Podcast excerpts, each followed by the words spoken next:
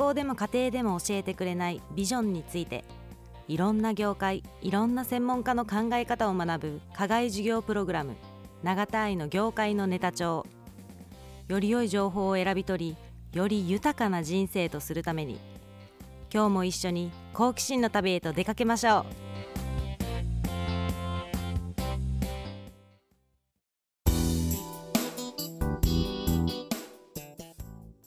株式会社箱舟2009年9月設立。本店を福岡市博多区に置き東京営業所と台湾支社を持つ。オリジナルゲームの販売アプリケーション開発システム開発ウェブサイト制作からプログラミングの教育事業まで時代のニーズに幅広く応えるべく箱舟の舵を取っている船長は代表取締役森敦氏。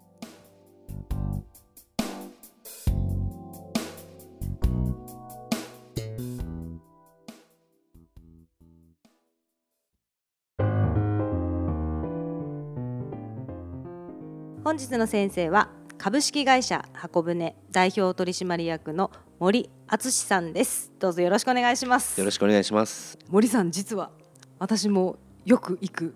博多駅のクリスマスマーケット。あはい。あのイベントの始めた人。そうですね。のメンバーの一人。なんですよね。はい。1年目からですね。去年博多駅が5年目。天神が3年目を迎えたいうイベントになりまして、えー、約450万人ぐらいの来場者数が見込まれていると思いますけどもまあ、ただ1年目はですね本当に手探り状態で、はい、本当に成功するかしないかってドキドキしながら運営した記憶がありますけどね。それが今となってはですねもう博多駅になくてはならない。立ち上げた当初はやっぱり冬の博多に風物詩を作ろうという冬を盛り上げるんだということで、はい、博多駅の前でしてましたけどまあ今はですねようやくみんな知名度も上がってきてあクリスマスマーケットっていう名前もだいぶ浸透したのかなと思いますけどね。そうです、ね、はい、企画力っていうのもさることながら株式会社箱舟では、はい、いろんなゲームだったりアプリっていうのも開発してらっしゃると、そうですね。これは3年前ぐらいに作ったアプリで、はい、うちの社員の、まあ、趣味といったらなんですけども、うん、作りたいという強い意志を受け継ぎまして、はい、じゃあやろうということで作ったアプリが iTunes とかで Android も iOS も発売されてますけどこのもつれたネクタイは最上階で恋をするというですねすごい長いタイトルなんですけど長いですけどなんかすごく気になりますね、ネク恋というですねあの略してネク恋。と言われてますけど、はい。まあいわゆる BL と言われるですね、はい、ボーイズラブのあの略なんですけど、はい、BL のジャンルですね。まあいわゆる男性同士のラブロマンスのゲームにしたアプリケーションですね。まあ、これをが一番今あの売れてるアプリになってますね。あのネクコイとか、またあとは箱舟とかという名前で入れてもらっても出ると思います。今特にあの日本最初は日本から出したんですけど、はい、まあ、英語版を出してあと中国語版を出してで今売り上げの大体78割が中国からのダウンロードそうなんですね。ねへグローバルにそうですね。もう今もう10万ダウンロードはもう軽く超えてほとんどプロモーションは行ってないんですけども、はい、あの口コミですか？そうですね口コミとかそうですねあのレビューとかそういうところから入ってきてもらってもう広告費は一切かけてないですけどもう毎月売れてますね。IT のいいところっていうとやっぱり国境を越えて、はい、いろんな国の人に良さが伝わると使ってもらえると、そうですね。いうところでしょうね。はいそうですねまたそこからいろんな発展とかですね、あのいろんな企画商品が生まれたりとかあとその国々によっての捉え方がまた違ったりとかして、ね、はい、そこは面白いところですね。そして社内の業務改善だったり効率化のためのアプリだったりとか、はい、なんかそういうのも作ってらっしゃるそうですね。あの、まあ、先ほどのは消費者向けというか、はい、B2C の方だったですね。ですね、はい、ですけど、まあ、法人向けということでいくとぱりその業務効率のための、まあ、営業マンに持たせるアプリだったりとか社内で使うためのアプリケーションとかあとはまあセキュリティ会社向けにそのセキュリティ例えば警報になったらなんかメールが飛ぶアプリとかですね、ありとあらゆる業界業種を超えたアプリケーションを作らせていただいております。例えばですねあの私たち素人なのでこういうことがもっと効率化できるっていうのを知らないことっていうのが結構あるんですね、はい。はい。はい、なので頼めないっていうことが。それを気づくためには、うん、これがこうなったらいいのになってなんかどういうことに私たちは気を配っていたらいいですかね。なんかやっぱりあの発想なんでしょうけど、はい、なんか普段の生活においてあこれちょっと不便だなとか、なんかいつもこれやってるけどこれなんとかならないのかなみたいな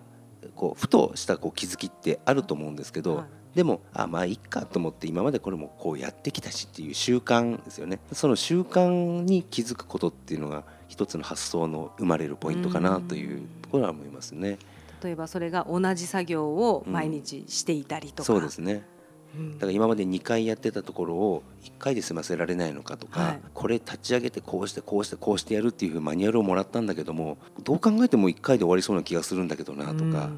もしくはこれ人間がしなくてもいいんじゃないかとかっていう仕事がまだまだたくさんあって、うん、今 AI の社会が来るとか言われてるのもまあその一つですよね。だから逆に言うと人間が人間らしい仕事をしていく転換期に今入ってきてるのかなっていうところはありますよね。うん、そうですね。だからそのために AI を使ったアプリケーションとか、まあ、こういうスマートフォンのアプリケーションもそうですしそういうところをなんか IT に置き換えることでより人間が創造性のある仕事に向かっていけるという今までそういう雑作業にやっぱり追われていくとどうしても新しいことを覚えようっていうことも起こらないしじゃあ想像するっていう時間も起きなくなる。けど今までの雑作業がなくなってくるとじゃあこんなことやってみようかとかこういうこと考えてみようかみたいな感じで人間がもっと人間らしい仕事に着手できるような、ま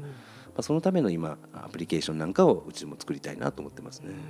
いやもう本当におっしゃる通りで人材不足がすごくい。ろんな業界で言われる中ではいでね、だからこそ AI とのうまい付き合い方だったり、うん、タスク的な仕事をいかに機会にお願いするかっていうところも大事なところなのかもしれないですね。そうですね。まあ人材不足ではもうこれはもう社会問題としてそんな避けられない必ずそう来る問題ですから、まあそれに対してどうやって向き合っていくかということを焦りもしますけど淡々と考えていけばいいのかなというですね。そしてあの私すごく興味があったのが、はい、あの農業事業にも、はい、今ちょっと参入してらっしゃると。そうですね。スマートアグリっていうふうにうちでは事業名前つけてますけど、はいまあ、いわゆる水耕栽培ですね、はい、をやっております。その水耕栽培でプログラムで管理する。そうですね、はい、例えば水質だったりとか、まあ、温度湿度ですね。あと養分の濃度、うん、まあ、この辺をとかですねを計算して、まあ、最適な発育状態を、まあ、IT を使って遠隔監視コントロールするということですね。まあ、これをまあやっていくことで今若者が農業離れになっているっていうところの、まあ、問題ですね。あのこの水耕栽培っていうのは、まあ、どっちかというと建物の中でやるような形が多くて、はい、都市型農業とも言わ,、言われてるんですよね、はい、だから都市のど真ん中でやれる農業ということで、わざわざその田舎の方に畑に行かなくても電車で通勤して、スーツで通勤をしてで綺麗なオフィスビルに入ってエレベーターで上がってでそこで農業をやると、そしてまたスーツを着て帰っていくと、まあ、そういうこうスタイルも含めてですね提供できればなと思ってますね。実際にどういう農作物を育てたりとかはい。まあ、あの葉物野菜っていうのは、はい、ほぼすべて対応できるんですけども、はい、今特に編集で力入れてるのがいちごですね。いちごはい。いちごの水耕栽培。そうですね、まあ九州特にまあ福岡っていうのは、やっぱりいちごが美味しいと言われている県の一つでもありますし、でそういう、まあ、周りも農家さんもいっぱいいらっしゃっていちごっていうのはこの九州だけじゃなくて日本のいちごっていうことに対してすごく世界的なブランドがやっぱりあってですね、はい、もう世界中から日本のいちごは美味しいというすごく評価をもらっている、まあ、これはこれからの日本の農産業の本当に柱になるんじゃないかっていうぐらいですね、うん、あの非常に価値があるあの果物の一つだと。これをまあ今後広げていくっていうことは、はい、まあ、日本の農業を支えるっていうことにも一つ力になるのかなと思いますね。まあ、そういう日本の農業だけでなく将来を担う子どもたちの教育もそうです、ね、実際にされてらっしゃるということで、はい、はい、もう5年ほど前からいわゆる子ども向けのプログラミング教室っていうのを、はい、まあ、あの定期的に開催しておりまして。であのいわゆる小学校とかにこう出向いて出張授業とかですね、まあ、そういうことをあのやっておりまして。で、あの今その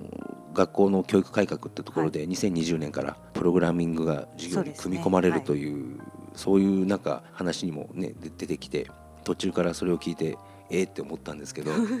プログラマーを育てようっていうことでやってるわけではなくて、はい、プログラミングをやるやる中で、まあ、そういう思考ですよね、うん、思考訓練がやっぱり大事かなというところが非常にそこに重点を置いてまして、うん、だからパソコンを使うことがメインではなくてロジカルシンキングって言いますけどいわゆる論理的に考えられるこうなってこうなってこうなったらこうなるよねというそういうなんか当たり前のことを普通に考えられる人間をやっぱり育てないとダメだよねというところで最適なツールがプログラミングだったということですね。だったらじゃあこれを教えてみようと。なのであの私がやる授業はあのパソコンを一切使わないプログラミング授業なんですね。そうなんですね、はい、パソコンを使わずに、はい、あのパソコンの画面を自分の机の机だと見立てて、はい、でその中にこういろんなこうパーツを自分でこう手で置いていくみたいな。で最終的にこれをうちのプログラマーが代理で、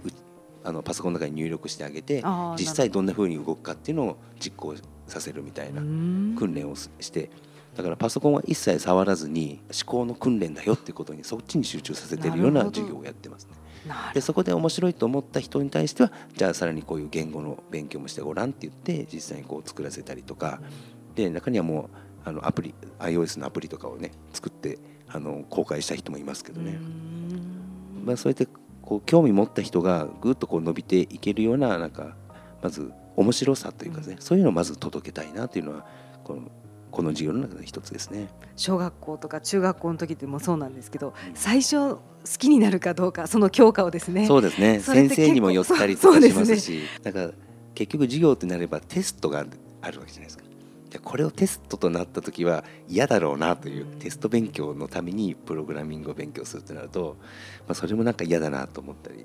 するのでまあどうなるか分かりませんけど、まあ、でもそれだけ知名度が広がるっていう意味ではですね、うん、また楽しみでありますけどね。日本人の子どもたちだけでなく、はい、そうですね、はい、今はあの海外の留学生も、ね、はい。あの IT 業界はもう全国的に IT 人材不足、まあ、あるデータですと200万人足りないとかっていうデータがあるぐらいですね。日本の人口がやっぱり減ってるので、これを補うためにはということで、まあ、外国人の留学生が今、はい、あのたくさん入ってきてますね。これから株式会社箱舟はどのような会社でありたいと？会社の理念はですね、はい、まあ、みんなでワクワクしようっていうのが絶対理念としてありましてみんなでワクワク、はい、楽しいことをやるっていうことだけを掲げて、うん、まあ、ここ10年やってきたんですね。もうこれをもうずっと壊さないっていうのが、まあ、これからの先の目標ですね。本日の先生は株式会社箱舟代表取締役の森敦さんでした。どうもありがとうございました、はい、ありがとうございました。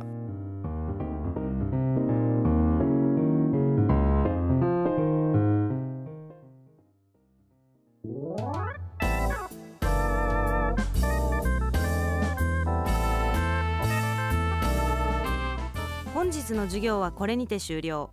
生徒は私永田愛でした